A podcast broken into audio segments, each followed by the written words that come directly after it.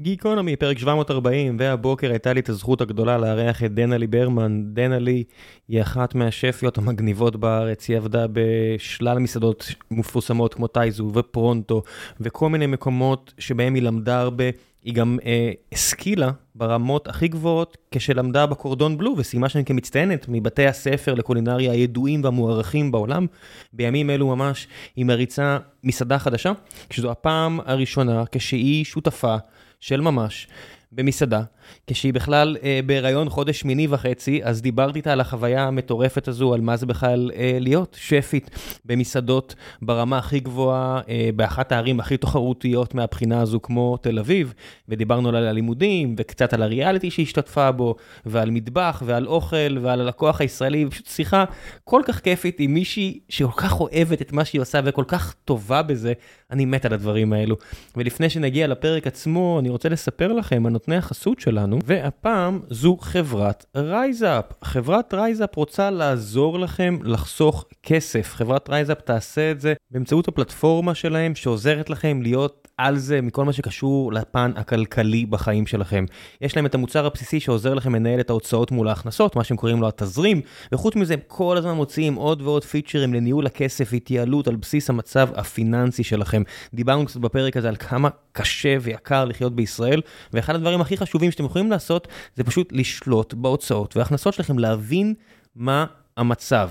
אז יש לי גם הצעה מסחרית מיוחדת עבורכם אה, למאזיני גיקונומי. אם תצטרפו לרייזאפ דרך הלינק שאני אשאיר לכם, תקבלו חודש ראשון חינם, ואז עוד חודשיים בחצי מחיר. אז אתם בעצם לא, גם לא מסכנים פה יותר מדי. תראו, זה לא מתאים לכולם, אבל אם זה מתאים לכם, זה פצצה של דבר. כנסו דרך הלינק שאני אשאיר לכם, תקבלו את ההצעה המסחרית המיוחדת הזו, וצאו לדרך, תחסכו לעצמכם כסף, ותעשו את החיים שלכם הרבה הרבה יותר קלים ונעימים. ועכשיו, לגיקונומי עם דנה-לי ברמן, מקווה שתהנו.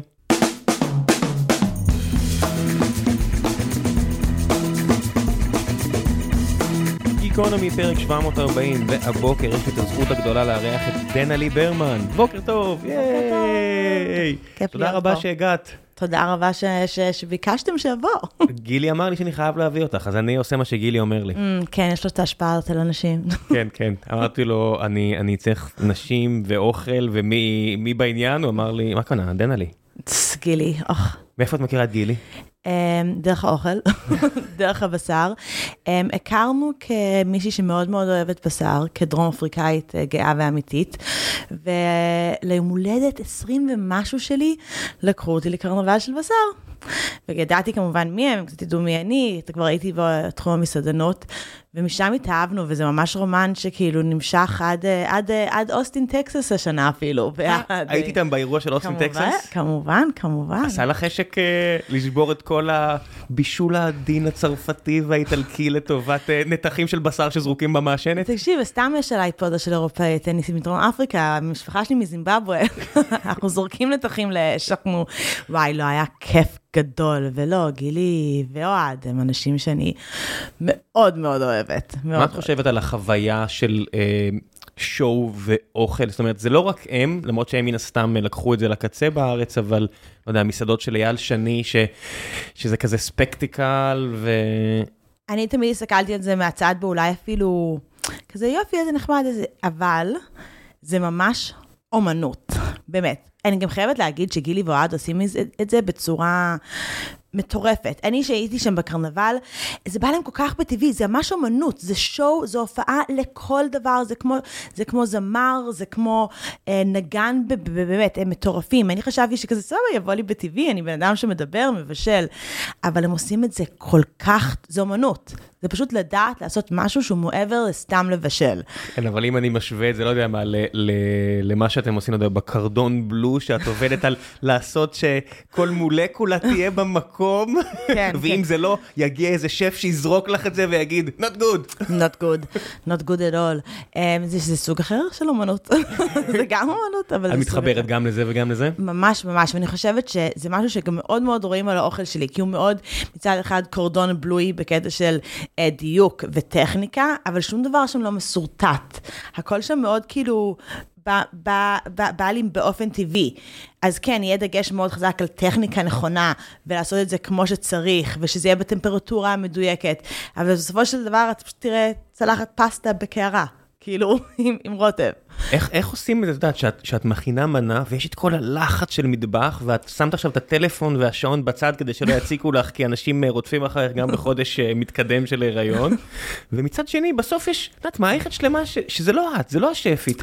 כי את מכינה את האוכל, אבל את אומרת, בטמפרטורה הנכונה והכל, זה צריך להגיע לבן אדם, כאילו, זה לא את שולטת בזה. נכון, זה... להיות שף זה ממש, בעיניי, לפחות על, על, על מה ש, כאילו, מהניסיון שלי, זה, זה, זה, זה תרפיה ו, ו, ותרגול ו, ולמידה ושיעור בכל כך הרבה דברים. כי מצד אחד, יש לנו השפים או הטבחים, או איך שתרצה לקרוא לזה, כולנו, יש לנו שם של חולי שליטה קצת, של, שאוהבים לעשות את הכל, ו, ופדנטים, משוגעים, וחייבים שהכל יהיה כמו שצריך. מצד שני, אין שיעור יותר גדול בלהיות שף מאשר לשחרר. כן, הנקודה היא שגם זורקים הכל פנימה, זה כמו שלא יודע, בתחום שלי של, לא יודע מה, יזמות, הנדסה, אז אפשר להגיד שכולם זה מקודדים, אבל בסופו של דבר, כשהחברה נורא גדלה, אתה משחרר המון את השליטה, ואלף כל, אתה כבר בקושי מקודד בעצמך, אם אתה בצד הטכנולוגי, ואנשים אחרים עושים את זה. אז אני מסתכל על השף, אני אומר, אכלנו עכשיו בבית רומנו לפני שבוע, אחלה מסעדה, וישבנו כאילו, ישבנו שם מקדימה, איפה שמש מכינים את האוכל, והסתכלתי עליהם, כי זה כיף לראות אנשי מקצוע תותחים בעבודה שלהם, אבל השף לא שם. יש הרבה טבחים והמלצרים, ויש את הדינמיקה ביניהם, אבל השף לא שם. זה בשמו, או בשמה, אני לא יודע מי, מי מנהל שם את הסיפור, אבל זה לא, זה לא שהוא מכין את זה. נכון, זה נכון, אבל זה גם מאוד תלוי. יש שפים שכאילו, לצורך העניין, אני זוכרת שהייתי אה, סושפית מתחילה, הייתי טבחית כזאת שהפכה להיות סושפית אה, אה, בפרונטו של דיוויד פרנקל, והוא שף ששם. מה, כל ערב? שאני הייתי לצורך העניין, הוא היה שם כל ערב, ו- וזה ממש, באמת. פסיכופת. פסיכופת לחלוטין, בצורה הכי טובה שרק אפשר להיות פסיכופת. ואני חושבת שזה ומה באמת... הוא עושה? סליחה, אני, אני פשוט לא יודע, כי הידע שלי זה רק מ... מדי פעם לראות, או, או סדרות וסרטים, מה הוא עושה?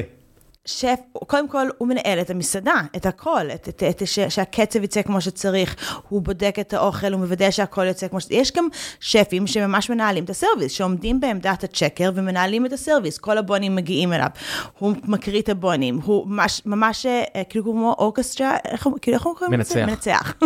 ממש הוא מנצח על הכל. הוא חייב לתזמן את כל האוכל שיצא כמו שצריך. אני כאילו למדתי ממנו, אני נגיד שהייתי השפית בפועל של הבר אבין, לא היה מנה שלא טעמתי, שיצאה מהמקום. לא היה, הייתי עומדת שם עם פינצטה, וכל דבר הייתי תואמת. אוקיי, אבל זה הסיבה שהם כולכם משתגעים. ואז השתגעתי. כן, אבל אני מבינה, אבל זה לא... ואכן השתגעתי. It's not scalable. זה לא סקלבילי הסיפור הזה. נכון, ואני גם חושבת שזה מאוד אישי, כאילו... לא כל שף הוא אותו דבר. יש שפים שיחרפן אותם, שהם ישתגעו אם הם לא יהיו שם כל יום, ואם הם לא יתאמו את הכל. אוקיי, נגיד וטעם, בסדר? וזה, וזה חמוץ מדי, זה מתוק מדי, זה אוממי מדי, אז מה תעשי? תזרקי את זה ותגידי, תעשו חדש? ברור. כן? ברור, ואז, אבל, אבל זה, אבל זה היופי בלנהל, גם, שאני גם מאוד מאוד אוהבת את הצד של לנהל, שהוא מעבר לבישול, זה לדעת איך להתמודד עם זה, הרי הכמות בלטמים שיכול לקרות בארבע וחצי דקות במטבח. אז אוקיי, אז המנה הזאת מתעכבת לצורך העניין, סבבה, ישר להודיע לאחמש, לפלור, לשים לב שזה כאילו, שהם, שהלקוח לא ירגיש שכרגע טבח חדש הביא לי מנה חמוצה מדי. אז להחליף שנייה את המנות, אז שולחן שלושים ואחת לא יקבל שנייה את הסלט, שלושים ושתיים יקבל את הסלט, כי הפסטה של שלושים ושתיים מתעכבת.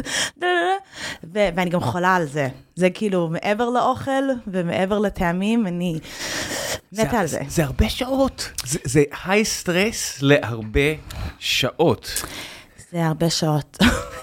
כאילו, אני יודע שבסוף העבודה לא מתחילה באמת כשהסועדת הראשונה מתיישבת, אלא לפני, כי צריך להכין הכל כדי שהסיפור הזה יעבוד, אבל מהרגע שהראשונים מגיעים, זה היי סטרס, איזה שבע שעות.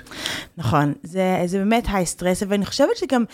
כאילו באמת מעניין אותי לעשות איזה איזשהו מבחן עמוק ופסיכולוגי לגבי העניין, כי לצורך העניין אני לא מרגישה, או הרבה, הרבה טבחים, אני בטוחה יכולים להתחבר אליי, אני לא מרגישה שאני באיזה לחץ אטומי כזה, אני מרגישה שאני כאילו בשיא שלי, כאילו, אני הרבה יותר בלחץ לפני שהלקוחות מגיעים. הרוגע הזה מתשע בבוקר עד חמש של ההכנות וספקים, ואני כזה, משהו כזה לא נוח לי, כזה לא יודעת, ואז שמתחיל המופע הזה, הלחץ האטומי הזה של המיליון דברים, פתאום, אצלי לפחות, ואני בטוחה שהמון התחברו לזה, פתאום אין את הלחץ הזה, כאילו... כן, שהמכונה מנגנת היטב, אני יכול להגיד לך, אני כמי שנמצא לחץ אטומי כבר עשרים שנה בחיי, שהמכונה מנגנת היטב... מה יותר טוב מזה? זה כיף.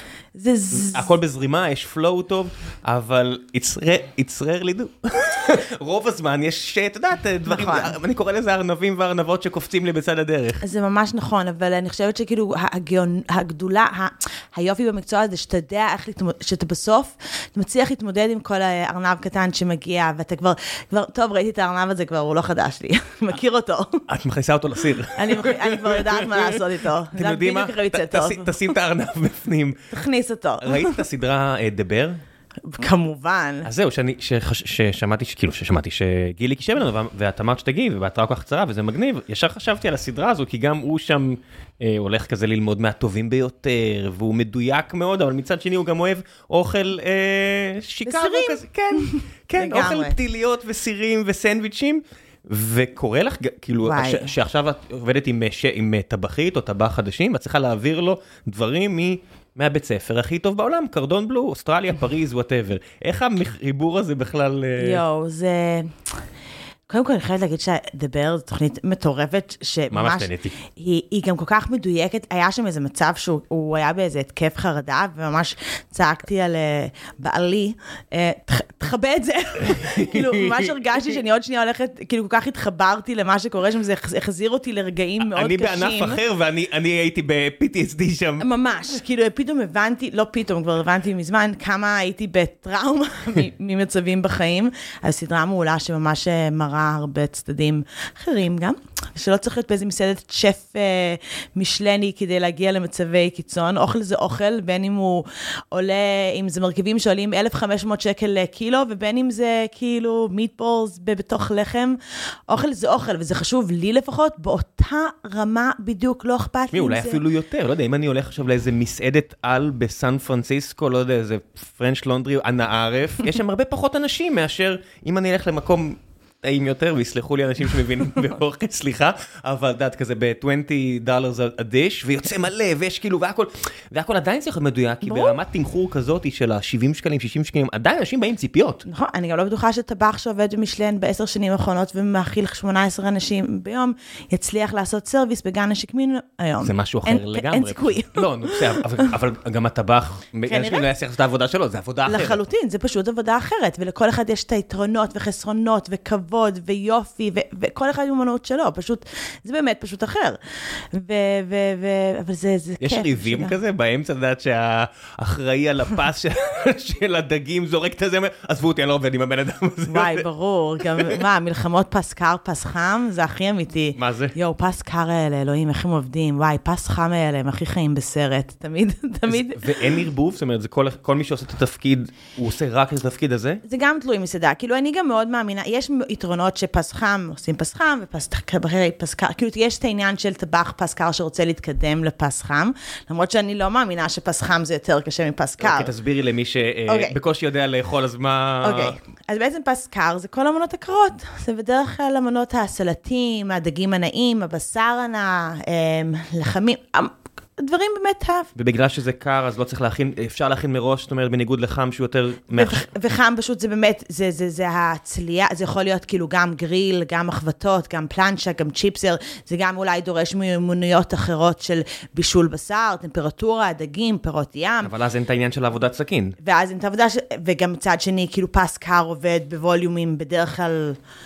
גבוהים בטירוף, כאילו כל, כל, מסדר, כל שולחן, סליחה, יזמינו סשימי וסלט ודברים שכמעט יש על כל שולחן. ויש הרבה יותר עבודת הכנה. יש המון הכנות, כאילו, בפס קר. בפס חם, אבל כאילו, הם תמיד כזה...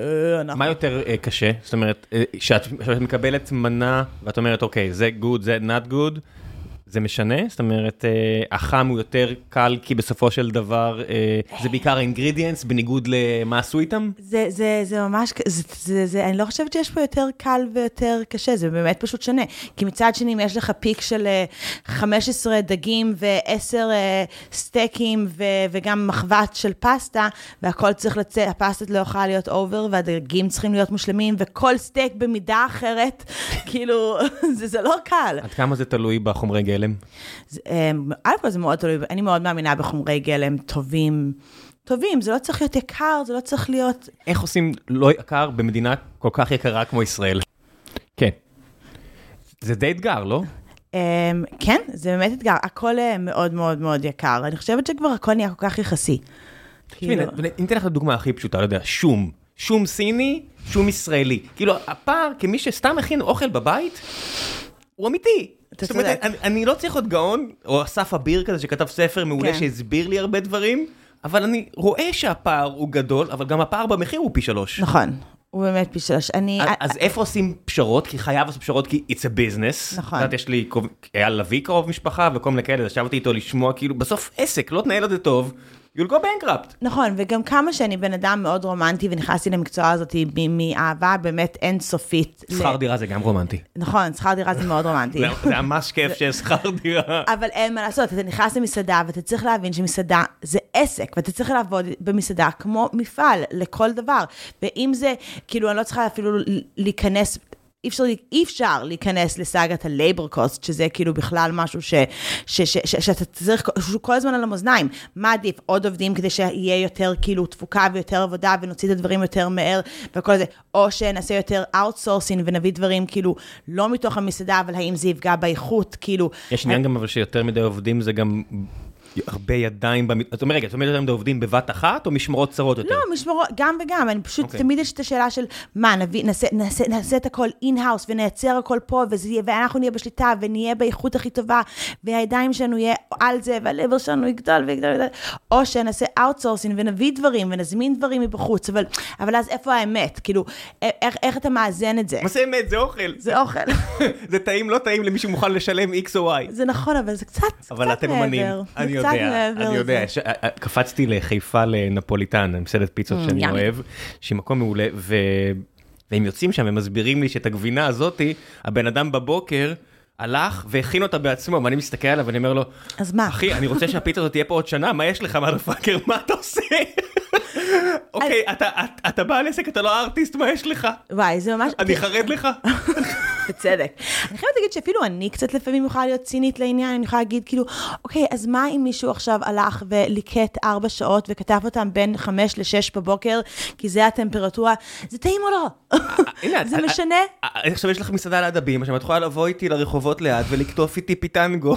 זה נכון, יש לנו תות עץ. יש תות עץ, אני ואשתי, יש לנו את המפה שלנו, ואנחנו, אנחנו אין לנו בעיה, גם בגיל ארבעים אנחנו מגיעים, ואני עומד על כזה וכותף, אנשים מסתכלים עליי, או הילד שלי אפילו מסתכל, אומר, אבא, מה יש לך? מה יש לך? מה יש לך? מה הסיפור? מה הסיפור? מה הסיפור שלך? מה אתה עושה? לך לסופר.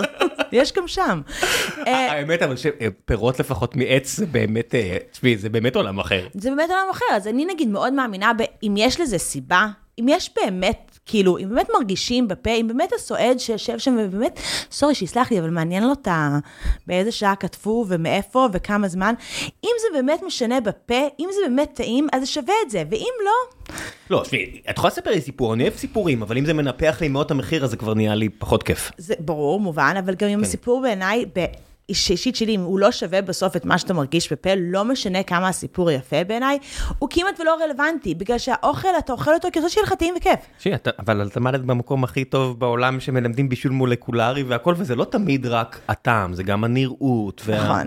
אני לא יכול להתעלם מזה שדעת אוכל, זה לא רק הטעם. זה לא רק, ברור שזה לא רק הטעם, אבל אני לפעמים, כאילו לפעמים זה קצת מתבלבל לי, שאני הולכת למקומות, הם מספרים לי סיפורים וסיפורים, ואז אני לוקחת ביס ואני כזה, אבל אז מה? כאילו... It's the same cheese. אבל, אבל, זה לא, אבל זה לא כזה טעים, כאילו, אז מה אם לקחו איזה סרפד ים שגדל ב...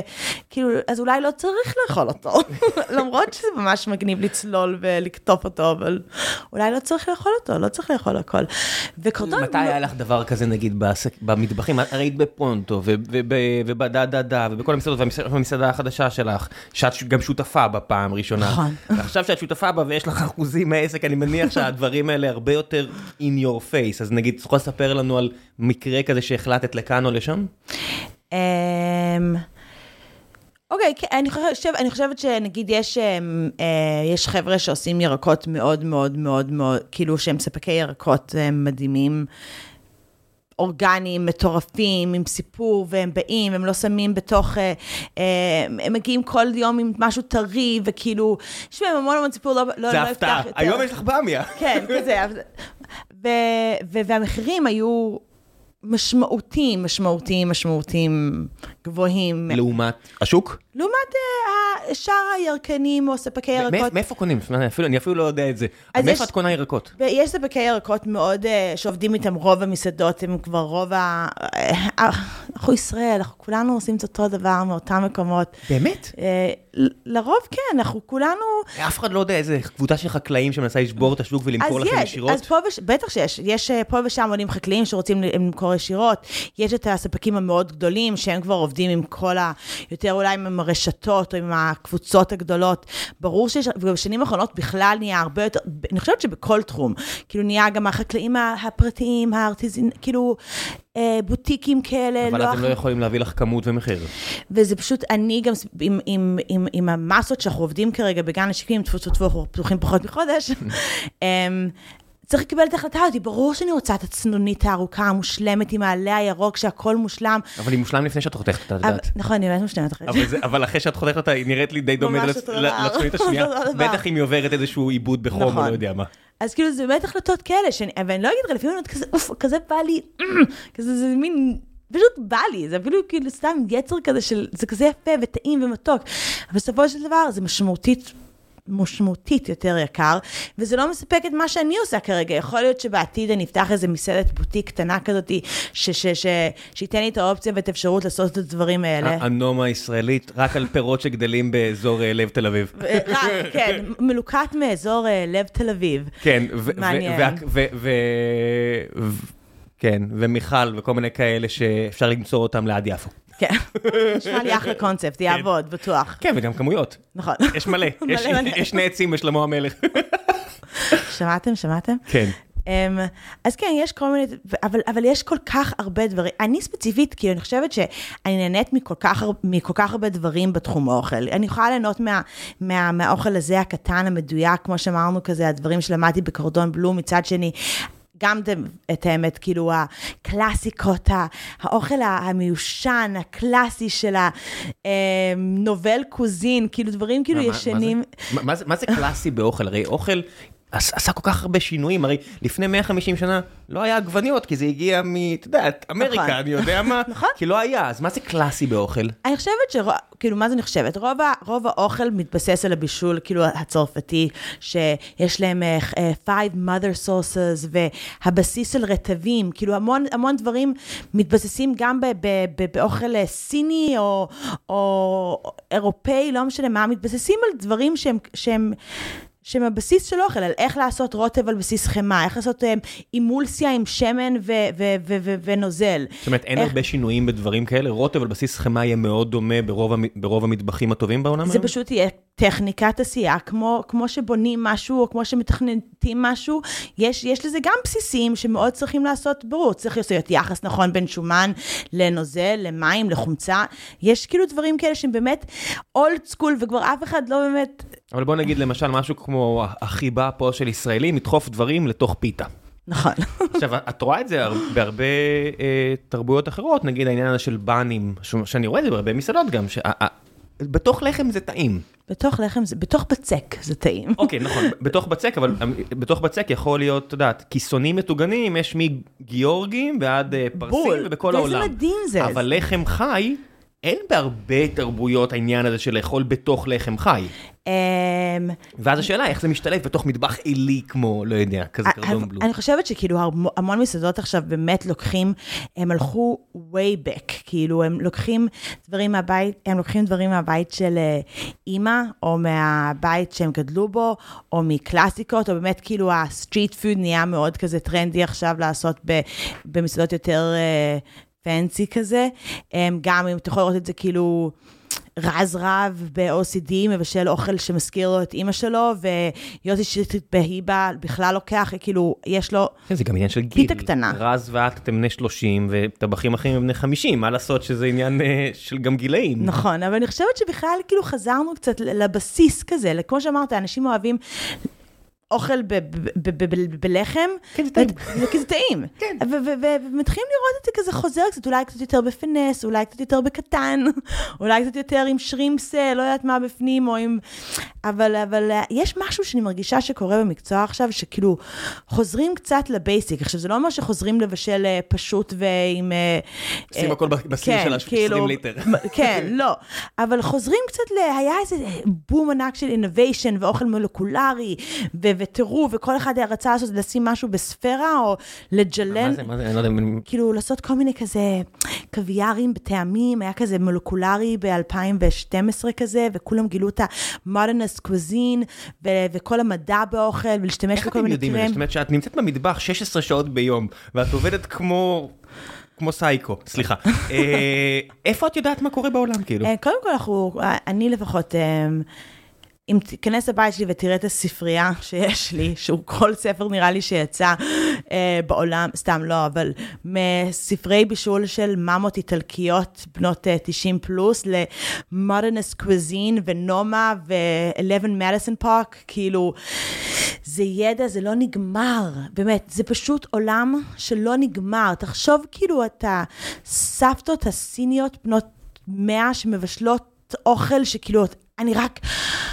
החלום שלי לגעת בהם, להסתכל על מה הם עושות. כן, שהיה פה אנומוריה לוגן פעמיים, ואיז לקה וויז, שזה מגיע ללחם, והוא עשה בכליל שם, בתוך מערה, הוא עשה לחם לבד, עד שהוא הבין שזה עבודה קשה מדי, ועכשיו הוא במקום אחר, כן, עושה את זה איפה שלא בארץ. לא במערה. כן, כן, אבל בין לבין, הוא העביר הרבה עצות, והלכתי איתו, כי באתי לאסוף אותו לפרק, הוא הסתבר קצת, אז הלכנו קצת בעיר, ואנשים קפצו.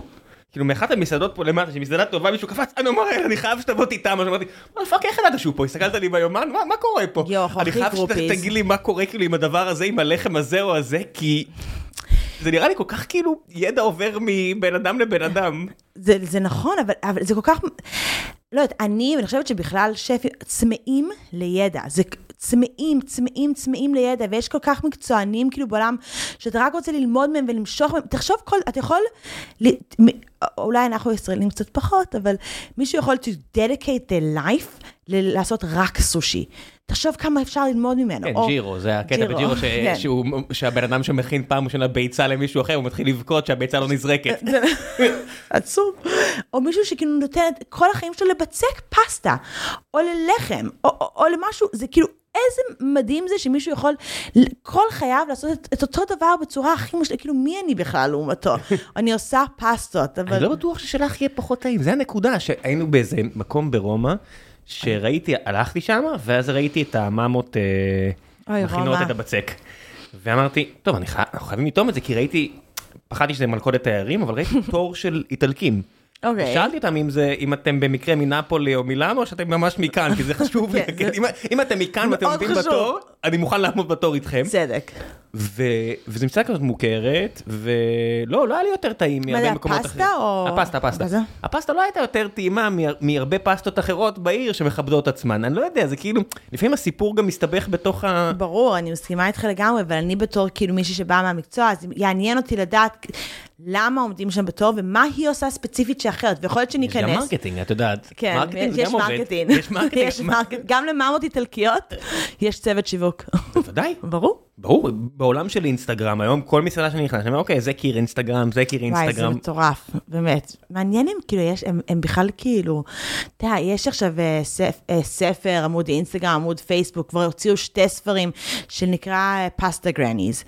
זה גרניז, סבתות, מכל איטליה, בממוצע גיל של כזה שמונים ותשע, כאילו, כזה. פסטה משאירה אותך היה הרבה זמן. כן, כנראה, תאכלו פסטה, תאכלו פסטה. אני חושב שיותר תעבדו עם הידיים. תעבדו עם הידיים. תקשיב, הן עומדות שם, פותחות פסטות מטורף.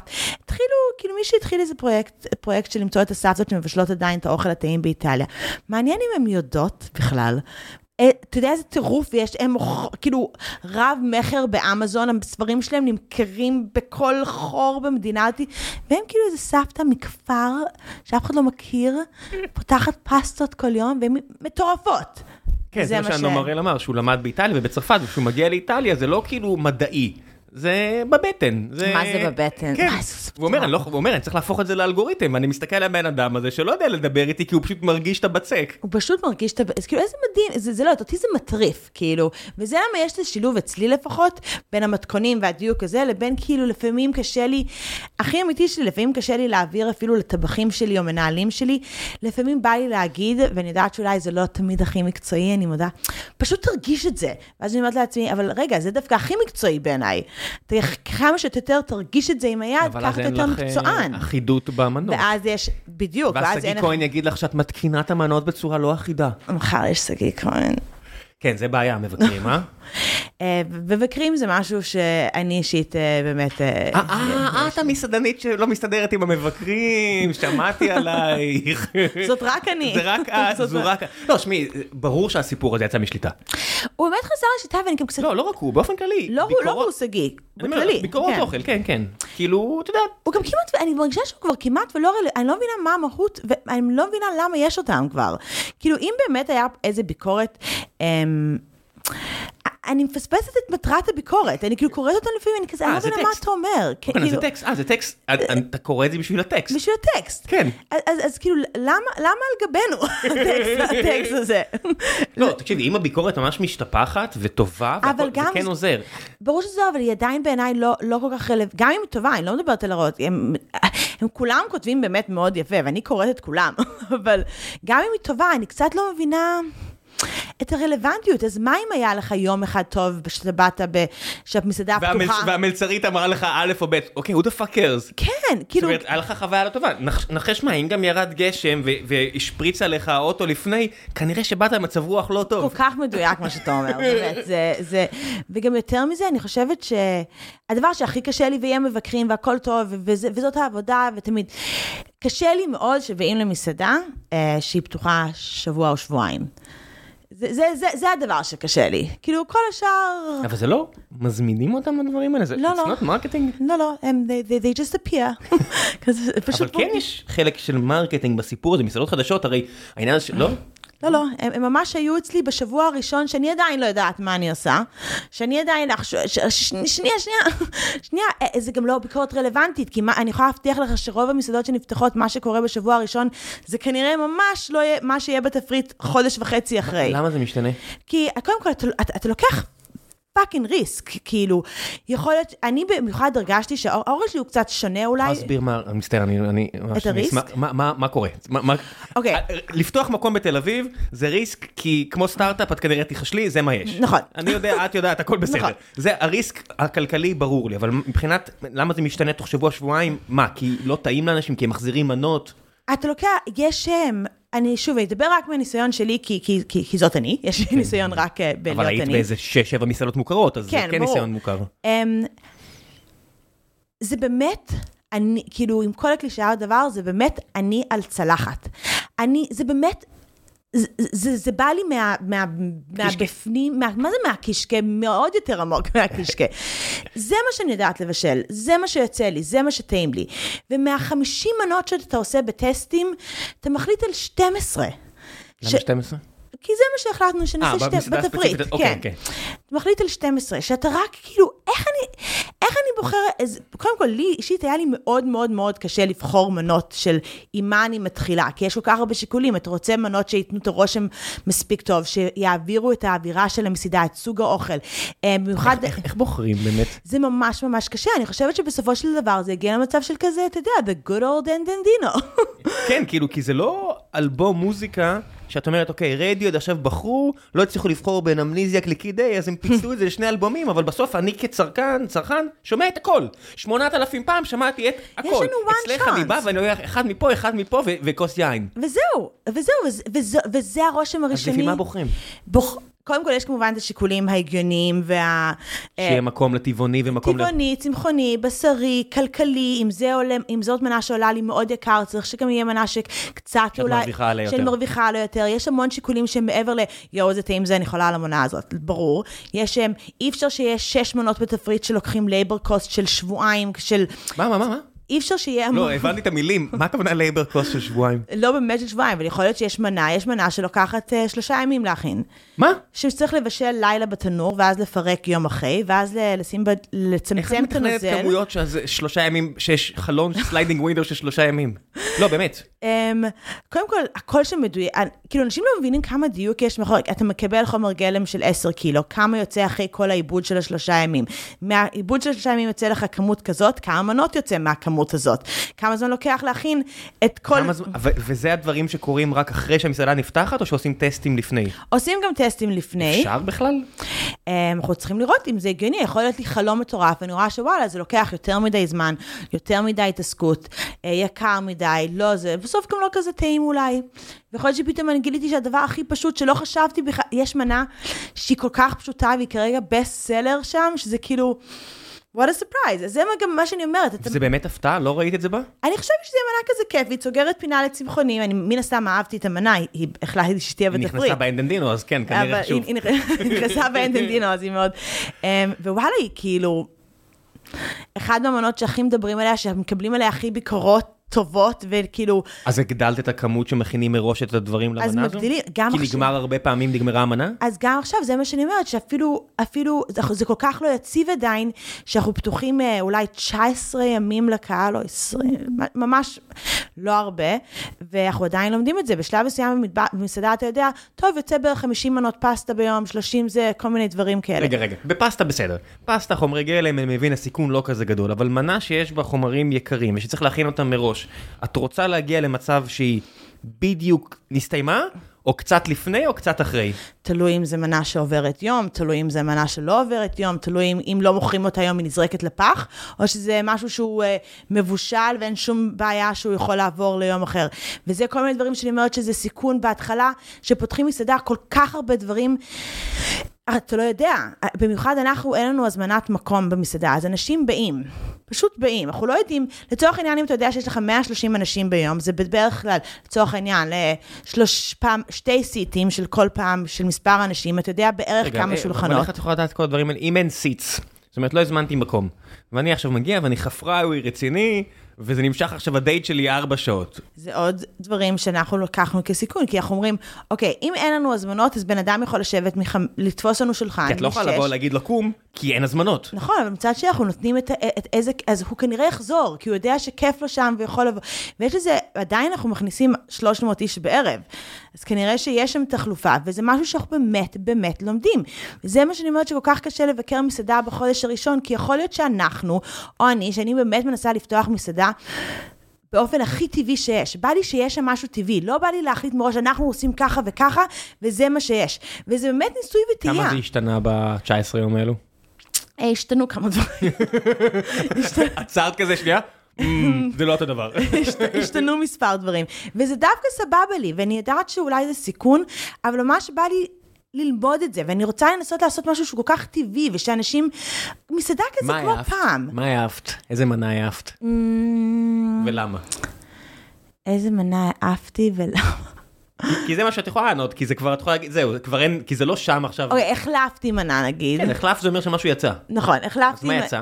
היה איזה מנה של סלט טלה, של סלט טלה קריספי, שנגיד זה סתם, אפילו... נגיד, זה, זה משהו... טוב, סלט טוב, מה? כן, כן, הכל היה טוב, אבל לי, הנה, נגיד, זה, זה דוגמה למנה שהשתנתה סתם בגלל, בגללי.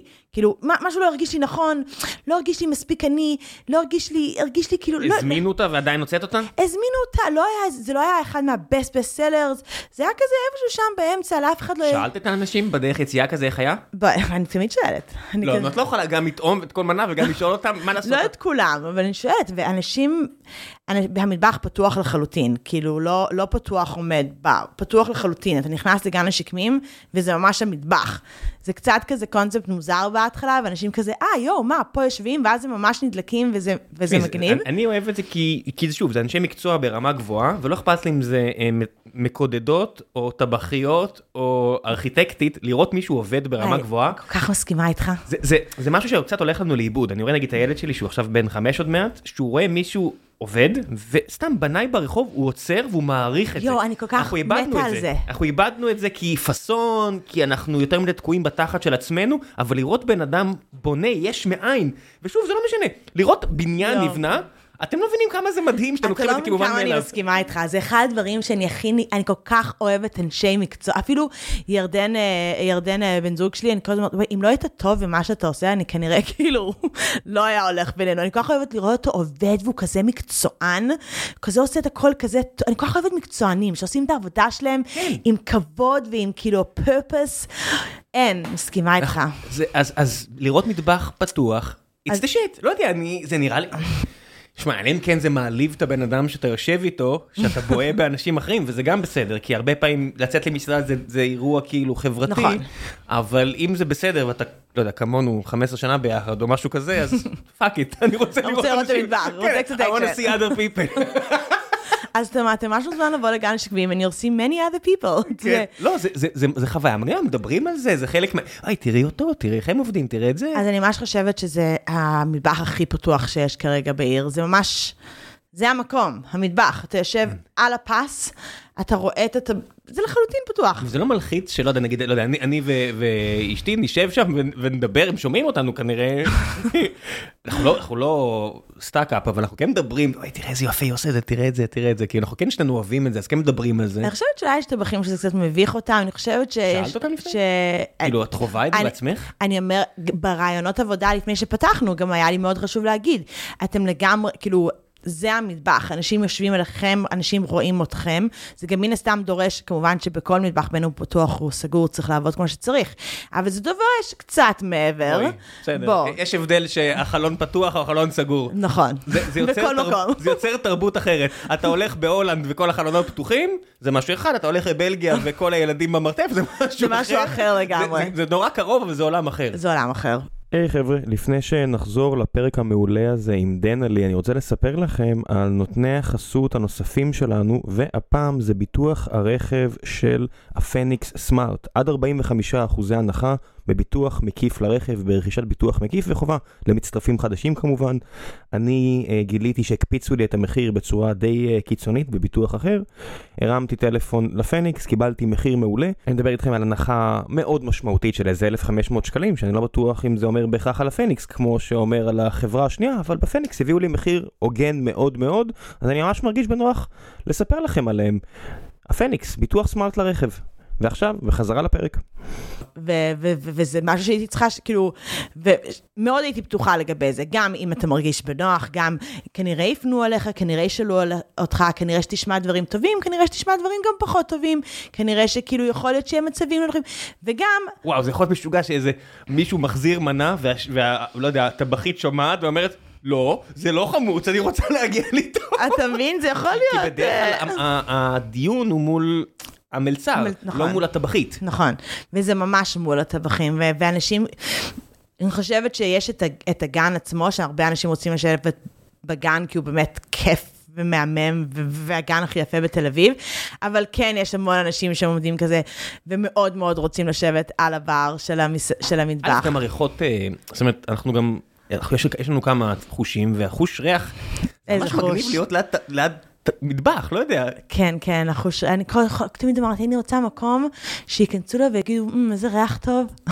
אולי זה למה שמתי את המטבח בפלור, באמצע. יש דברים שנגיד יבעשו, אז לא תעשי, כי צריך לעשות משהו עם חומץ עכשיו, וחומץ זה נורא אברייסיב, כאילו זה אגרסיב, אז לא תעשי, כי אנשים יושבים ליד הפס. אנחנו מאוד השקענו במנדף טוב. במנדף טוב. אז זאת אומרת, זה ממש משפיע על הבחירות של מה ש... זה גם... גם, גם... אנחנו לא יכולים עכשיו לעבוד עם אש גלויה ועל אנשים, אתה יודע, גם המקום... אז, אז המקום הוא, הוא, הפס חם לצורך העניין הוא רק אינדוקציות, שזה... לא, שזה קריים כאילו... כי זה מה שמחבש, אמרו לכם? על החשמל גם. כן, גם בגלל החוק וגם בגלל שכאילו הרצון לעשות מטבח שהוא לגמרי, שהוא המסעדה הוא המטבח שאתה נכנס. אני רציתי איכשהו להעביר את מה שאני מרגישה שאני הייתי נכנסת למסעדות כזה באיטליה, ואתה מרגיש כזה קצת בבית שלהם וקצת כזה מי הטבח, מי ממלצר, מי עושה מה, כאילו מין משהו כזה, בואו כנסו לבית שלנו. כן, באסיה נגיד שטיילתי, אתה ממש מרגיש כי זה באמת ככה, כי כל המשפחה... נכון, גם באסיה, גם באיטליה, גם... אני לא...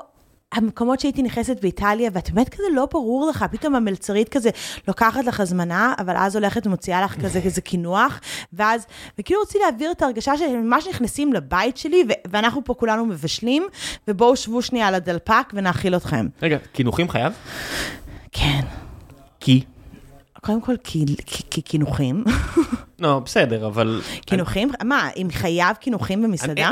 אין כמעט מקום, נגיד, את עבדת בטייזו, היית שם מעט זמן, אבל עדיין היית שם בשלב הזה שהוא... ההקמה.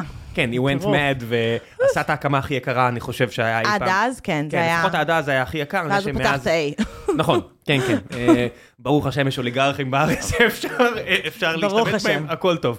אבל זה היה אז די טרפת, ויצא לי שם להיות, שקיבלנו איזה משלחת מסינגפור, וראיתי כאילו, מה הקשר? עשית פה איזה ארבעים מנות מדהימות, ואז כינוחים, זה כאילו, לא יודע, זה מרגיש לי כמעט זילות של כל מה שהיה לפני, אין כמעט כינוח, לא יודע, זה כזה הרגיש לי... אני גם יכולה להבין מה אתה אומר, אני אישית מאוד מאוד אוהבת כינוחים. זה כאילו חייב שיהיה, אז אתה חייב לשים משהו. כאילו מין כזה, טוב, יאללה, בוא נשים משהו, כי לסגור את הפינה. צמחוני, בשרי וכינוח, כי מישהי אולי, או מישהו חייב את הכינוח. חייב את הכינוח, רק שלא יגידו, שלא ירשמו בפייסבוק שאין כינוחים. זה בכלל כלכלי כינוחים? חלק יכולים להיות מאוד מאוד כלכלי. זה נראה לי, לא יודע, יש לי חבר שהוא קונדיטור, והוא לוקח את העבודה שלו ברצינות, מאפיית מרטין, באר שבע, אם אתם רוצים משהו טוב. אבל, אבל מסביר לי, יש דברים שהם מורכבים. ברור, קונדיטוריה זה המון עבודה, אז יש דברים מאוד מורכבים. רגע, את קונה את זה מבחוץ או מכינה? לא, לא, אני אישית מאוד מאוד אוהבת כינוחים, ושהתחלנו את המסעדה, הנה, שאלת על דברים שהשתנו. שהתחלנו בשבוע הראשון בהרצאה, היה שש כינוחים, שזה משהו לא הגיוני. מתוך שתים עשרה? לא, היה שתים עשרה מנות, ואז עוד שש כינוחים. זה לא הגיוני, זה יחס לא הגיוני. זה הולך ביחס ליין שאתם מגישים, איך בוחרים? זה ממש, אני פשוט, אני לא הצלחתי לבחור, אני ממש אוהבת כינוחים, והמון מגיע הרבה דבר, סבתא שלי מדרום אפריקה, טוב, היא עכשיו באוסטרליה, עושה כזה את הכינוחים, היא כזאת כזאת. מה זה כינוחים של אוזיז או של ספרינג? אוזיז, פבלובה זה אוסטרלי. באמת? פבלובה זה אוסטרלי. הייתי בטוח שזה שנות ה-שמונים. זה שנות ה-שמונים. לא, אני אומר, חשבתי שזה כאילו... זה רק משם, זה נולד מהשנה. כן, לא חשבתי שזה כאילו תלוי גיאוגרפיה, חשבתי שזה תלוי עשור. סברינה ופבלובה. נכון, מעולה. אז פבלובה זה דרום אפריקאי, אוסטרלי, סליחה. אוקיי. סורי, סורי. כן. כמובן שיש, אני אוהבת כינוחים ממש קלאסיים, גם בתפריט עכשיו, אז אוקיי, אז לפתוח מסעדה עם שיש כינוחים, זה לא הגיוני. זה משהו שהוא מאוד... כן, כי זה אומר שחצי מהצוות שלך הם קונדיטורים, ולא אישה אחת בחדר אחד. אז אמרתי, סבבה, דנה-לי, שאת בחודש תשיעי, ואת כאילו כל היום רוצה לאכול מתוק, את לא יכולה שיש כינוחים, תקצרי, תקצצי. אז סיימנו עם ארבע כינוחים עכשיו. עכשיו, הכינוחים ממש, אנחנו עושים אותם, רציתי שיהיה כינוחים שלנו, תירמיסו, קלאסי, גרניטה, כאילו כמו באיטליה, עוגת תפוזים. גרניטה זה לא משקה? לא. מה זה גרניטה? אני מדבר בבורות, מה זה גרניטה? אתה חייב לבוא לאכול רגע. אני אבוא, אני אבוא, אבל מה זה גרניטה? אנחנו ממש קרובים. כן. Uh, גרניטה זה בעצם, בתכלס זה קרח גרוס בטעמים. אוקיי, אז כן חשבתי על ברד, ולא רציתי להגיד אותו בכל הרב. נכון, אוקיי, it's a fancy ברד. זה קצת יותר קשיח, זה ברד שאוכלים עם כך. יש בחוץ שישים מעלות, הכל טוב, ברד זה מה שמחזיק אותי חי. ברד זה דבר נהדר. כן, אבל... ויש עוגת תפוזים מעודה של סבתא שלי, אז כאילו, הכינוחים האלה לא באו לי מצורך שיהיה מתוק בתפריט, זה ממש הרגיש לי משהו שמשלים את כל הארוחה. אני רוצה לשמוע טכנית, איך מכינים... כינוחים במסעדה, כדי שיספיק. אם יש לך רק ארבע, כמה מנות של כינוח את מכינה, כדי שלא, אוקיי, אין לנו, אין לנו, אין לנו, אין לנו, אני יכול להוציא לך עוגיות, אם אתה רוצה. אז קודם כל, אתה מבין כמה זה מורכב, שבמיוחד שפותחים מסעדה, אתה לא יודע, יכול להיות שמה שאני חשבתי שיהיה הכינוח הכי נמכר, יהיה פתאום, פתאום יוצא רק, מה, שמונה בערב, והכינוח שלך... אבל מה הסיכון? מה בעצם סיכן? כי לא... כי החומרי גלם בכינוח הם כאלה שבטוח מחזיקים ליום למחרת. לא תמיד, ממש לא תמיד. יכול להיות שמשהו שהוא לא מחזיק. פירות וכאלה. פירות, עוגות, קרמים, דברים על בסיס, לצורך העניין, ביצים שיכולים להחזיק יומיים, שלושה ביצים חיות. כל מיני קרמים שנופלים, מסות שמתפרקות. אז לא הגיוני נגיד להכין בלייב, או שזה יותר מדי זמן ואז... אבל גם צריכים להתייצב. כינוחים זה טריקי. אני לא מבין בכלל, אז אני שואל. זה ממש, יכול להיות כינוחים שחייב לעשות יום לפני, כי זה עם, לצורך העניין, ג'לטין, שזה משהו מייצב, שזה דבר שמייצב קרם או, או מסה כלשהי, אז חייבים להכין יום לפני. אז אם נגמר לי עכשיו בסרוויס, אני לא יכולה להכין עכשיו פנקוטה, כי לוקח לה כמה מה, שעות מה, מה? להתייצב. ג'לטין? כאילו, אני, אני מכיר את זה מהעוגת ג'ל, שהיא גם שנות ה-שמונים, סרט דש, כן, לפתן אפרסק וג'ל על... אני חולה על זה. ברור, זה העוגה אהובה עליי. פשוט חולה על זה. שאשתי מכנה את זה ליום הולדת, זה הדבר, it's the shit. It's the shit. כן, כן, ברור, אם מדברים על דברים מהבית של אמא, אבל מה זה ג'לטין? נצטער על הבורות. ג'לטין זה... לא, אני יודע מה זה, אבל מה זה אומר להכין את הג'לטין? אוקיי, נגיד אם אתה אוכל פנקוטה. פנקוטה. פנקוטה זה... כנראה יהיה על בסיס שמנת. השמנת זאת היא צריכה להתייצב איכשהו, היא צריכה כאילו לעמוד יציב ולרטוט את הרטט האופייני לפנקוטה. אז אתה צריך לייצב אותה עם מייצב אייג'נט, כאילו עם משהו שיכול, זה יכול להיות אגר-אגר, כל מיני הפקות כאלה מעולם הקונדיטוריה וג'לטין. עכשיו, ג'לטין צריך להתקרר עד לקור מסוים כדי להתייצב ולעמוד. אז יש לך איפשהו פריזר עם מגשים שיוצאים... מלא מלא מגשים, מלא זה, וצריך לתכנן את זה, ופתאום אני רואה שכינוח שלקחתי עליו סיכון, אמרתי, מעניינים יאהבו את זה, כאילו אני לא יודעת, אין את זה בשום מקום, פתאום זה הכינוח הכי נמכר, בפער, אז פתאום אני מעלה את זה. מעלה את הכמות. מעלה את הכמות. ואנחנו עדיין לומדים, אם יש... מה אחוזי הפגיעה שלך? זאת אומרת, נגיד בערב נתון, כמה את זורקת? אחרי עשרים יום בסך הכל, לא שנה שאת כבר סגורה על מספרים והכל. אז כרגע תפו תפו, אנחנו יותר מסיימים דברים מ... זורקים. שזה גם בעיה, כי אם אני הגעתי בשביל לאכול מנה שסיפרו לי, אז כן. וזה מבאס רצח, ואני, וגם בתור עכשיו שותפה ובעלת עסק, אני מעדיפה לחלוטין כרגע, כחלק מעלות הקמה וחלק מפחת שנזרק מפתיחת מסעדה, זה שאם עדיף לי לזרוק משהו, מאשר שלקוח יגיע בפעם ראשונה למסעדה, כי הוא שמע, כי הוא אמרו לו, זה טעים, ואז אני לא מביאה לו את הטעים, זה, זה שובר לב, ואם הייתי באה לאכול משהו טעים, והם אמרו לי שנגמר. בטח אם אני מגיעה מחוץ לעיר והכל, אם זה ספיישל אוקייז'ן. נכון. מה לגבי אם יש לך, נגיד, היה לך במקומות קודמים, גם בית קפה וגם מסעדה, נגיד לפני הקורונה. זה עוזר שיש לך את הבית קפה ליד, ואת יכולה להעביר את הכינוח למכור למחרת בבוקר? ברור, אני חושבת שגם במיוחד בדאדה ודאה ובר אבין, זה היה משהו שהיה מאוד... מאוד משלים אחד לשני, כי הדאדה היה יכול להעביר באמת מאות אנשים שבאים לאכול באותו, הבר אבינה קצת יותר מוקפד, היינו עושים דברים מאוד מיוחדים. צורך אין משהו שלא היה נמכר ב-עשר בלילה בבר אבין, ושאין שום בעיה למכור אותו בבוקר של לפתוח אותו ספיישל בדאדה בצהריים, שעוברים שם שלוש מאות איש בצהריים. זה משהו שתמיד יכול לעזור. אני חושבת שגם מאיר אדוני עשה את זה עם מזללה וכתית, שזה לא היה... בית קפה ומסעדה, אבל זה היה מסעדה קצת יותר פנסי, וקצת יותר קז'ואל, ו... כן, המדבר עושים את זה עם ה... הרבה עושים את זה, וזה חכם, וזה טוב. מה לעשות שישראל מדינה יקרה פצצות, ויש כאלה שיכולים להחזיק את הסופר יקר, ויש כאלה שיכולים להחזיק את המיד לבל. אני יכולה להגיד ש... וואי, כמה יקר, אני... היה תקופת הקורונה, ועשיתי הרבה אירועים והרבה דברים פרטיים, אבל פעם אחרונה שהייתי במסעדה, שהייתי השפית שלה שניהלתי, היה באמת בבר אבין, שנסגרה ב-אלפיים תשע עשרה, ושפתאום חזרתי מסעדות, וראיתי את המחירים, פתאום דברים שאמרתי, מה, בסדר, זה, זה מנה שתהיה יחסית, יחסית מתומחרת נמוך, פתאום ראיתי את הקפיצה של המחירים. כי אין לך ברע. וואו, מ-אלפיים תשע עשרה לעכשיו, והייתי... בשוק, באמת. כן, לפעמים אני מרגיש שזה ישראל שהשתגע לגמרי, ואז אני מבקר קצת במקומות אחרים, ואני רואה שיש קצת טירוף עולמי. זה טירוף עולמי. פה הטירוף הוא טיפה יותר מוקצה משלל סיבות, אני אכנס לזה פה, אבל שמי, כאילו הייתי, לא יודע, נגיד בניו יורק שנה שעברה, הייתי עכשיו אמור להיות, וזה לא... it went nuts. nuts, nuts. ממש, כאילו זה... זה טירוף, זה טירוף, אני, אני, המחירים כאילו הייתי בשוק, אבל, אבל, כאילו זה מה שיש, אין מי אורו... זה משפיע על ההתנהגות של הסועדים? זאת אומרת, את רואה יותר החזרות של מנות, יותר פיקינס, יותר... אז זה שאני באמת מנסה לחשוב על זה, אם זה נהיה בגלל המחירים, הפיקינס, או בגלל שכולה, בגלל שיש איזשהו, יש משהו בתחום האוכל עכשיו, שיש כל כך הרבה דפי פייסבוק ואינסטגרם, שכולם נהיו מבקרים, וכל אחד, כולם תמיד מעלים את הדעה שם על כל מסעדה. וואו, איזה מנה, תראו, באתי לאכול פה ופה. מאוד לא נהנית, כל מיני כאלה. אני יושבת עכשיו במסעדה, וכולם מחזיקים את הטלפון ומדברים, אני אומרת, מה לפאקס, תאכלו? תאכלו, כאילו תאכלו שנייה, תאכלו. אתם זוכרים איך, מה היה מסעדה פעם, שהיית בא, אוכל והולך? כאילו, בא, סובע ופשוט הולך? כאילו, זאת הייתה המטרה. אני יושב, מדבר עם איזה מישהו שאתה אוהב, שנחמד לך, אבל כאילו היית הולך לאכול, כי היית רעב. וממשיך הלאה. לא הולך. כן.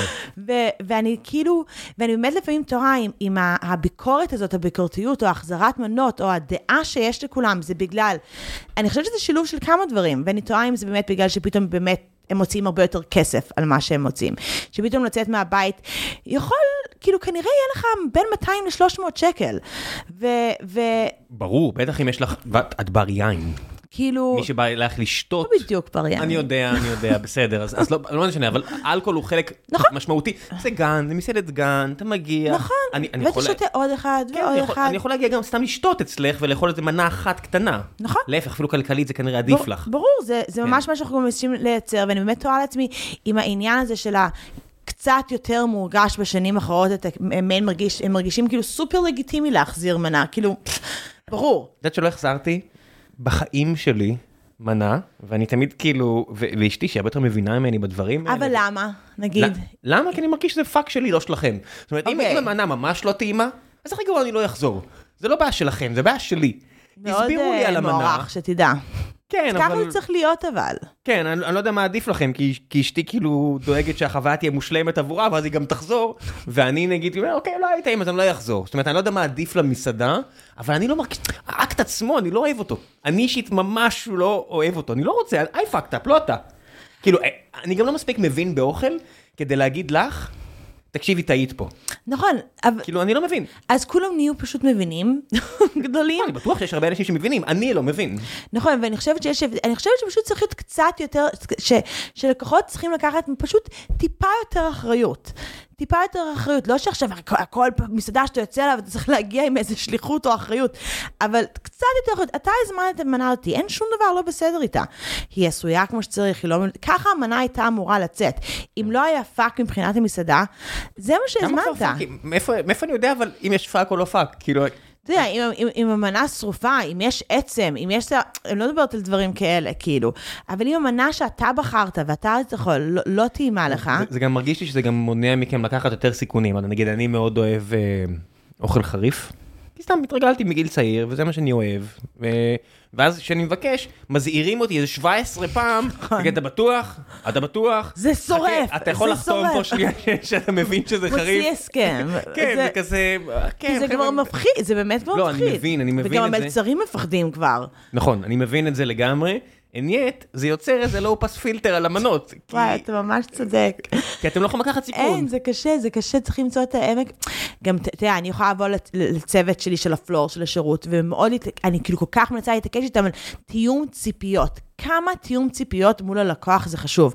אבל מצד שני, מה, אתה רוצה עכשיו לשבת עם בן אדם כאילו שמזמין אוכל ועשות מולו תיאום ציפיות בהסכם כתוב? אני מודה שאני לא רוצה בכלל את המלצר בחיי. אני, אני לא מבין את העניין הזה שמלצרים שואלים אותי שמונה פעמים איך לי, איך לך? עזוב אותי, תקלה. מה זה איך לי? אני סבבה, אני מבלה. מצד שני, אם אף אחד לא דיבר איתי בכלל ולא היה טעים לי, אז כאילו, לא, לי שוב, לי לא מפריע, לחלק הטוב יותר בזוג שלנו, אחרי של, למה הם לא שואלים אותי איך... אבל אתה מבין כמה דיוק צריך שיהיה במסעדה מהפלור? את לא יכולה, אני והיא שונים. נכון. אין דיוק. אין דיוק. כי לי, אם שואלים אותי, לא כיף לי. זה הפריע. היא כן רוצה שידייקו לה את החוויה. אני לא רוצה, אני רוצה שתעזבו אותי. אבל זה כמה חשוב גם בשירות, שאני תמיד מנסה להסביר לפלור ולשירות ולאנשי שירות. תנסה לנת... תנסה להבין את הלקוח ותנסה לתת לו את החוויה שהוא רוצה לעבור. יכול להיות שיש לקוח שירצה לשמוע כמה זמן הפרמזן הזה מיושן, ומאיפה הוא הגיע, ומאיזה פרה הוא הגיע. ויכול להיות שמה... יד הפאק אאוט אוויר. יש, יש, בלימי. ויכול להיות שלמישהו ממש ממש לא יהיה אכפת, ותביא את הפאקינג פסטה. כאילו, תנסה שנייה לתת... את, את, את, את חוויה שהלקוח רוצה לעבור, אל תחפה עליו עכשיו, איך היה, איך היה, איך היה, איך היה, תהיינו לכם הכל בסדר, לפנות לכם, לעשות לכם, לעשות לכם, אבל לא באתי לבלות איתך, באתי כאילו לאכול וללכת. כן, אני, אני אגיד לך מה זה, מה יכול להיות, יש אנשי צוות ממש טובים שמזהים כאילו, שנגיד שהכוס התרוקנה, ואז שואלים, אני כן, רוצה נכון. עוד, סבבה, נכון, ראש טוב, נכון. זה, זה רמת שירותיות שהיא ברוכה וטובה. נכון. אם הכוס התרוקנה ואף אחד לא שאל אותי ואני צריך לרדוף אחרי המלצר שיבוא, לא נעים. כן, כי אני כן מצפה, ברור, אבל זה גם מה שאני מצפה, האמת היא מסעדה גם ברמת המחור הרבה יותר נמוכה, זאת אומרת, זה כי פשוט זה שירות בייסיק. לא, זה גם אינטרס של שנינו שזה יקרה. כן, כן, נכון, נכון. זה ממש באינטרס של שנינו. אז אני נהיה פה גם קצת מבקר עסקי. זאת אומרת, דברים שהרבה יותר קרובים לליבי, שאני מסתכל על עסק, אני תמיד אומר איך אפשר... איך הוא לא ממלא, כאילו, נכון, אתה צודק, זה לגמרי מוב עסקי. כן, לא, מה זה, למה הוא לא ממלא, למה הוא לא מציע לי? למה הוא לא מציע, נכון? כן, טוב, בוא נעשה קצת שאלות מן הקהל, וכי בטח יהיה לנו אחרי זה עוד שאלות. אז אמרתי שתגיב לפני יומיים, ואז היה מלא מלא מלא מלא שאלות, אז לא נוכל להגיע להכל. אני לא רואה ריאליטי, ואז קראתי שהיית בריאליטי ונהיית סלב. אוי ואבוי. זה שיגע אותך? זו תוכנית ממש פופולרית, נכון? זה משהו שלצערי, אני אגיד שמכל ההחלטות שקיבלתי באורך הקריירה, אני מרגישה שזו הייתה ההחלטה לא נכונה שלי. למה? מאוד מאוד מאוד לא נהניתי. איזו בחינה? מצטער, אני לא ראיתי. פשוט לא נהניתי, אני כל השנים הייתי לא נגד, פשוט אמרתי, לי לא מתאים ללכת לטלוויזיה, אני לא אוהבת את זה, אני... בקטע של אלטיזם כזה? גם בקטע של... אני... אני לא מתחברת לזה, זה עושה לי לחץ, אני לא אוהבת שיש עליי מצלמה, אני, אני לשעבר שוקלת מאה ועשרים קילו, ואני לא אוהבת שיש מולי מצלמה, אני לא אוהבת שמסתכלים עליי, ו... כן, העניין של המצלמה, אני... לא אוהבת את זה, לא רוצה להיות... בגלל זה אני גם עושה הקלטה ולא וידאו, זה אנשים הרבה יותר משוחררים שזה נכון, בלי וידאו. נכון, אני... awkward, אני לא אוהבת לשים את עצמי מול מצלמה שכל המדינה רואה אותי, ואמרתי יאללה, יאללה, יאללה, יאללה, ותמיד אמרתי לא לכולם, ואמרתי כן, ולא נהניתי, ואני ממש... זה עשה לי את כל הרע שידעתי שזה יעשה לי. הבנת את זה בזמן אמת? כן.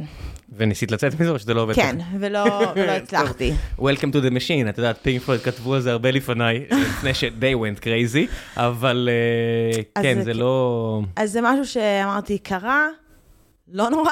יצא מזה משהו טוב? זאת אומרת, עכשיו שאת נגיד פותחת עסק, אז זה עוזר? יצא מזה משהו טוב בתקופה שהייתה אחרי, כאילו כן, פתאום יותר הכירו אותי, פתאום, אבל שוב, זה לא היה הכרה שאני אישית רציתי או שהיה חסר לי. איך בתעשייה מסתכלים על זה? נגיד עכשיו, את יודעת, פתחת, את עובדת עם אנשים די רציניים, מה שנקרא, שהם מקצוענים, הם הרבה שנים בתחום, ועכשיו אתם שותפה שלהם. איך זה משפיע שאת עכשיו יוצאת ריאליטי? אז זה פשוט כאילו, לי זה מאוד מפריע העניין. הם אוהבים את התוכניות האלה? איך, לא באמת אכפת להם התוכניות האלה, אבל גם עכשיו, נגיד, כל הרעיונות, זה לא שלא היה לי רעיונות לפני, וזה לא שלא עשו עליי כתבות לפני, וזה לא שום דבר, אבל עכשיו, נגיד, אני אומרת לך, הכי אישית שלי, דנה-לי ברמן יוצאת המסעדה הבאה, כאילו ככה רושמים. אה, that's the headline, כאילו. כן, בוא לא נדבר על שתים עשרה שנים שאני במקצוע, ושאני יוצאת פרונטו וקורדון בלו וקטית וטייזו, לא. עכשיו, מה שראשון זה דנה-לי יוצאת ריאליטי. השבועיים האלה, באמת. כמה זמן היית שם? שבועיים. שבועיים. God damn, איזה באסה. God damn. איזה באסה. לא נורא. בני אדם זה, it's the worst and the best. וואי, תודה. זה ממש ככה.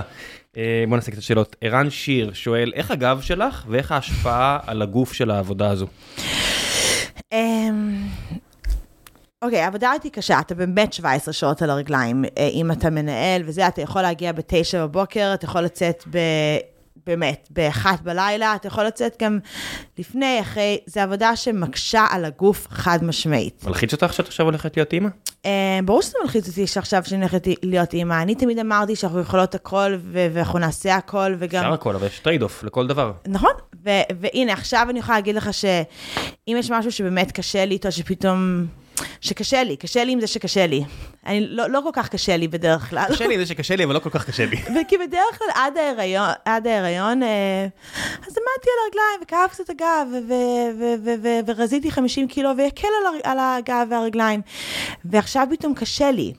ובאמת קשה לי. יש לך עוד בן אדם שם.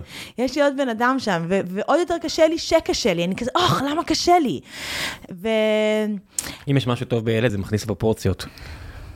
כן. אף אחד לא שואל אותך אם קשה לך או לא קשה לך. יש עוד בן אדם שצריך לדאוג לו. נכון, זה ממש אחלה. הקושי לא רלוונטי. זה ממש אחלה. אני נגיד לא יודע, אצלי נורא חשוב לי שכל יום ראשון אני לוקח אותו לכדורגל ומבלים ביחד עד שהוא הולך לישון, וימים אחרים אני אצא מוקדם, ואז כזה, אוקיי, אבל זה אומר שאני צריך לעבוד בלילה. ומה יגידו? ואני אומר, אה, נכון, לא אכפת לי מה יגידו, ולא אכפת לי אם אני צריך לעבוד בלילה, כי הוא צריך את הזמן שלו עם אבא שלו, ו-fuck everyone else. מדהים. ואז זה נורא פשוט.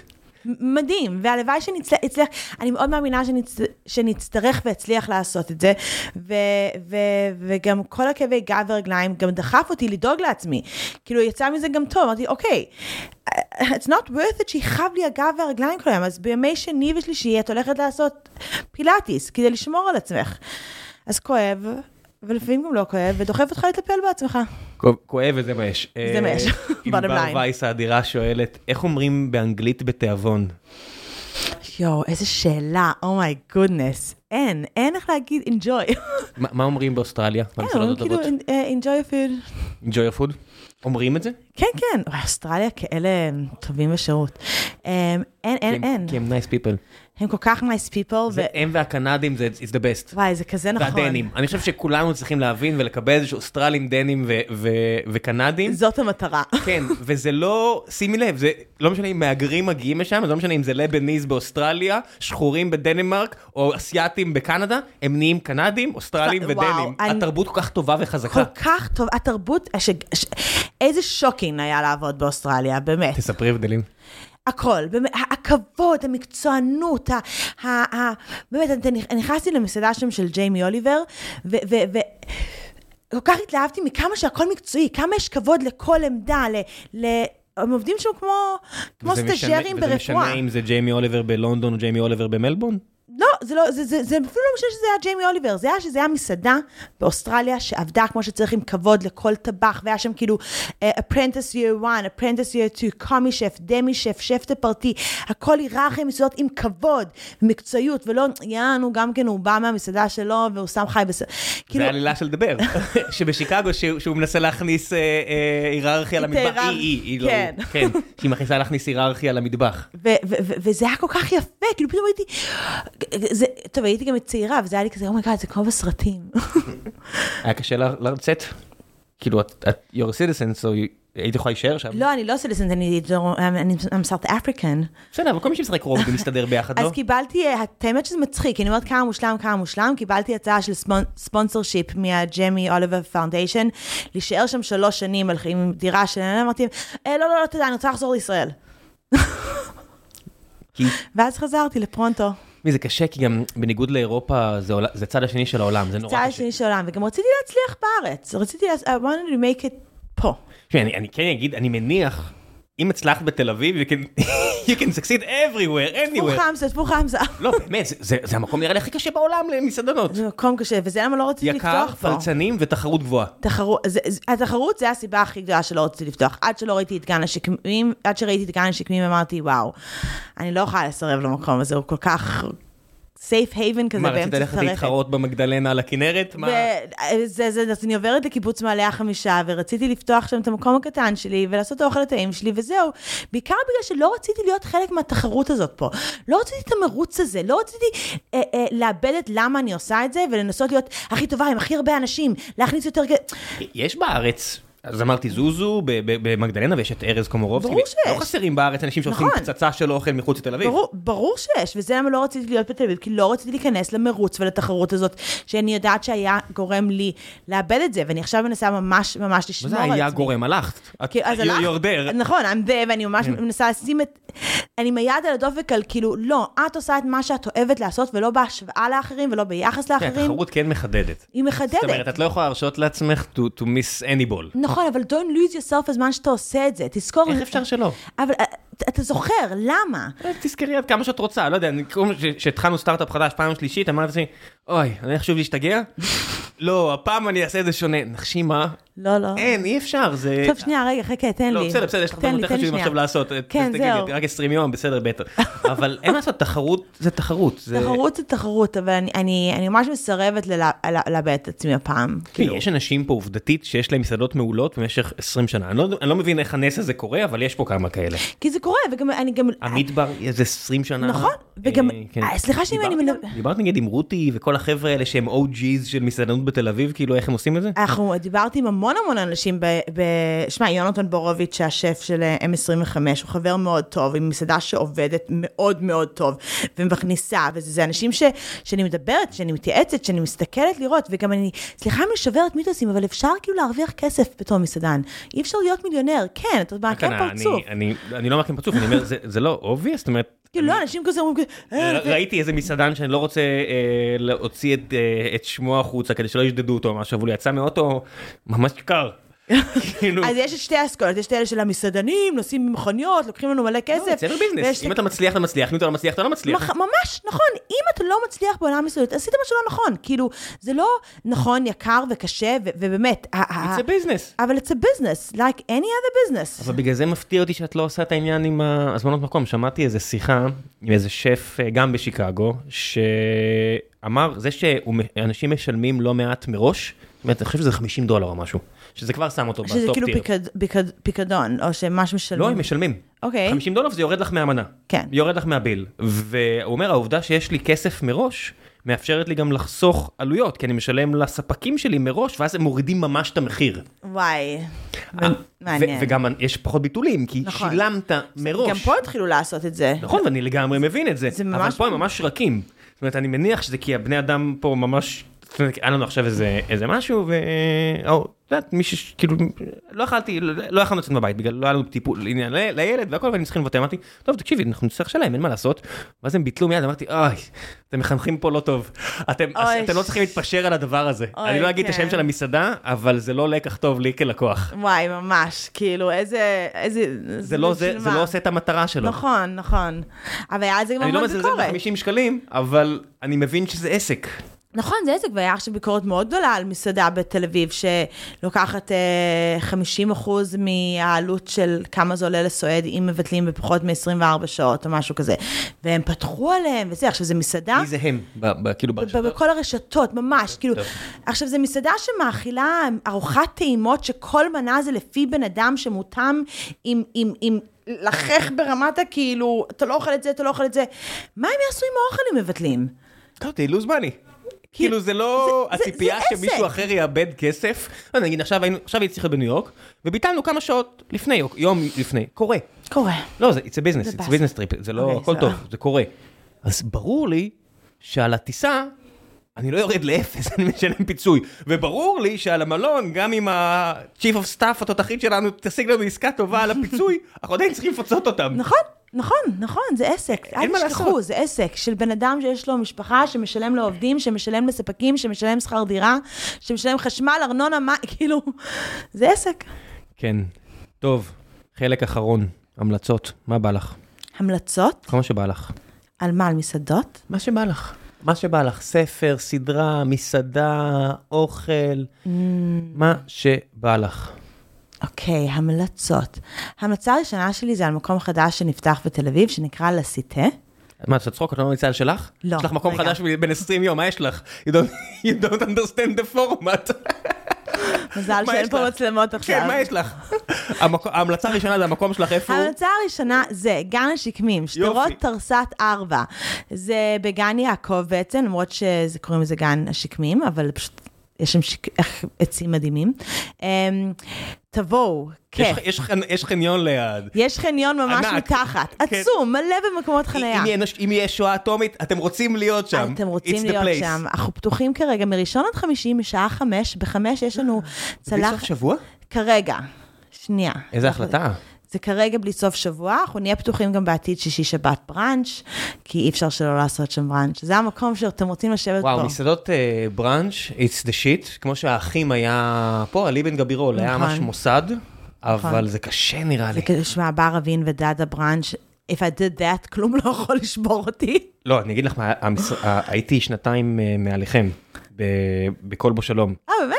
כן, בין ארבע עשרה לשש עשרה, בין חמש עשרה לשבע עשרה, whatever, משהו כזה. אוקיי. וזה היה המקום שגם הייתי, אם היינו עושים רעיונות, או רוצים לקנות חברה אחרת, וזה הכל היה שמה. וזה היה מפעל. מפעל, מטורף. מפעל. אז אנחנו נעשה בגן שקצת יותר בוטיק, קצת יותר קטן, אבל בחמש אנחנו יש לנו צלחת נקניקים וגבינות הכי טוב בעיר, זה אני אומרת. איך אומרים צלחת נקניקים בשפה יותר פולטנית? שרקוטרי. שרקוטרי, כן. שרקוטרי של חגי לוי, התותח על הזה. אז תבואו, כיף וטעים, ויושבים על המדרגות, או בפנים, או על המסעדה, על המטבח, או בגן המושלם שלנו. זה משהו נגיד הכי חסר לי לעומת איטליה. מה?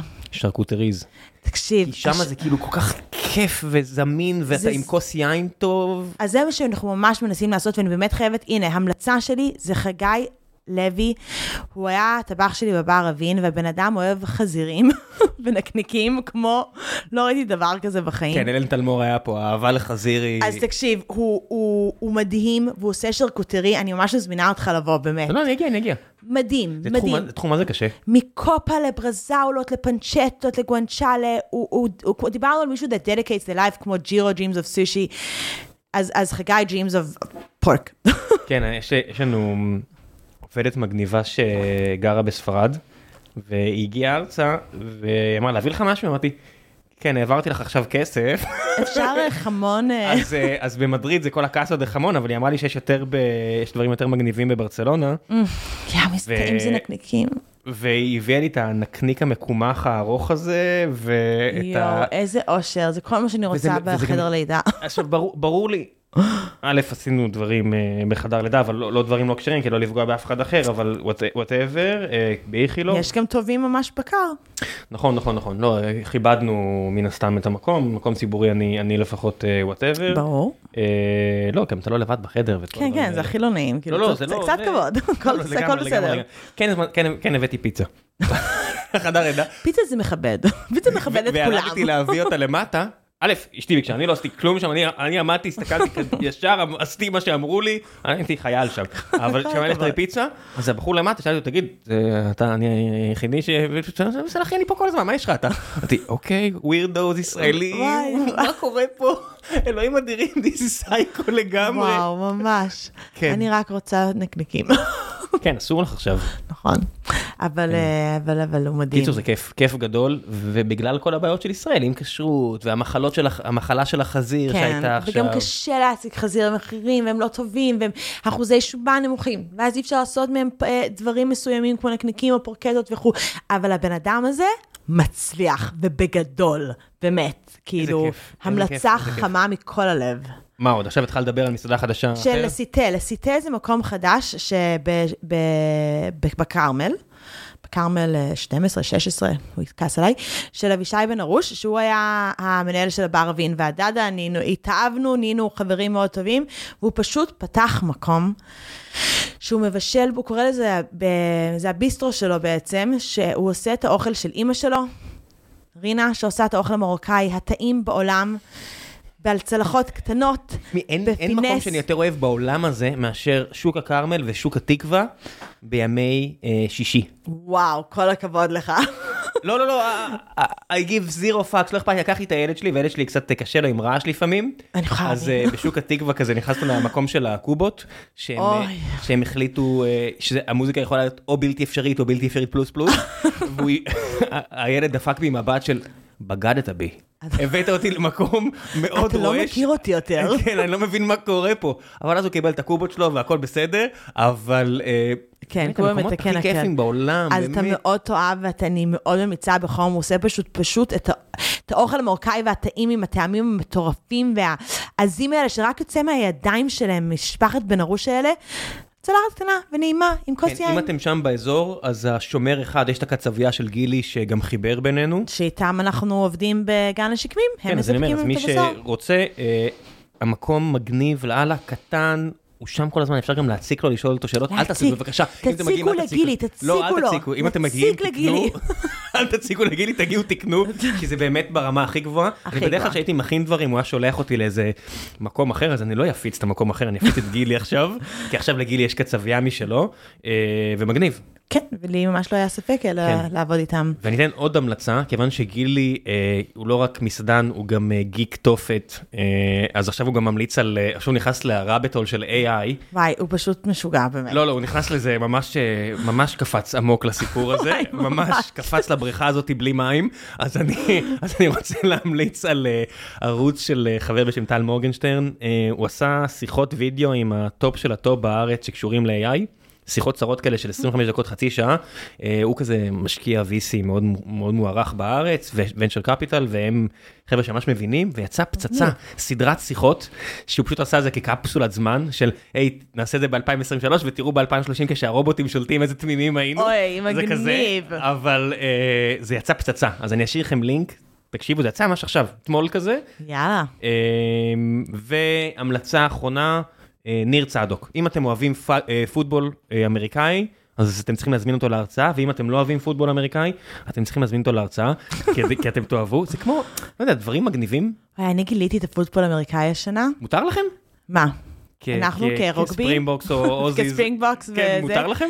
אז אני כאילו לא מצליחה להבין רגבי, אבל גם אף פעם לא באמת ניסיתי. זה משחק הרבה יותר פשוט מפוטבול אמריקאי. אז היה איזה תוכנית, הוא רץ מכדור וכאילו, אבל היה איזה תוכנית Last Chance U בנטפליקס על פוטבול אמריקאי, ואני כאילו נהייתי אובססיבית בקטע של מי ידע. וואו, זה מה שקרה גם לי לפני שנים בגלל התוכניות של E S P N שצדוק מדבר עליהם. מה זה הדבר הטוב הזה? כן, גם... כי הם גם מכניסים אותך לסיפורים. נכון. ואי אפשר בלי סיפורים. נכון, אבל גם למדתי שזה לא רק סתם לרוץ עם כדור. כאילו יש שם... זה שחמט. זה מטורף. זה שחמט עם... ridiculously strong and fast people. זה לא... ממש מדויק. כן, לא, שווה לך זמן. זה נכון, זה עולם, אני ממש הופתעתי, לטובה, כאילו, עכשיו... שאת הולכת להחזיק בן אדם אחר, ולראות אנשים עושים עצמם נזק מוחי, כאילו. כן, בוא, זה מה שחשבתי. זה מה שאני העברתי בחצי שנה הראשונה כזה. הרזקתי אותו שהוא רק סטייק וצריך להחליף אותו, ומה אני עושה? שאני בקושי עוזר למי שבאמת עושה את העבודה, אבל שאני עשיתי את זה, זה כזה, אבל אני בואה באנשים, אני אומר, אתה לא תעשה את הדברים האלה, אבל אתה תצפה איתי באנשים שעושים את הדברים האלה. אנחנו נכריח אותך. אנחנו נכריח אותך. יואו, זה כיף, אה? כן, זה לגמרי כיף. פשוט לעשות דברים. נכון. לא משנה אם זה ספורט או לבשל, זה פשוט לעשות דברים ולראות אנשים טובים במה שהם עושים, עושים דברים. כן, אנחנו לגמרי מסכימים על זה. ולהעריך את העבודה. אז זה גם יכול להיות המלצה, פשוט תעשו דברים. ודום בידיק, זה ממש המלצה. ואם אתם לא יודעים לעשות דברים, תעריכו שאתם לא יודעים לעשות את זה. נכון, ממש, ממש. המלצה הכי טובה לדעתי. כן, תודה רבה רבה רבה. תודה תודה, תודה, תודה. ושיהיה בהצלחה, ואני אני אגיע, ואני אשלח לך את הרשימה, אני אעשה כזה בטוויטר, אז הייתי אצל דנה-לי. סבבה, אני מחכה לזה. שרשור בשבע תמונות, לא סתם, זה... איזה כיף, תודה ממש, היה לי ממש ממש כיף, חששתי קצת. היה לי ממש כיף. מספיק, יאללה, ביי ביי. ביי.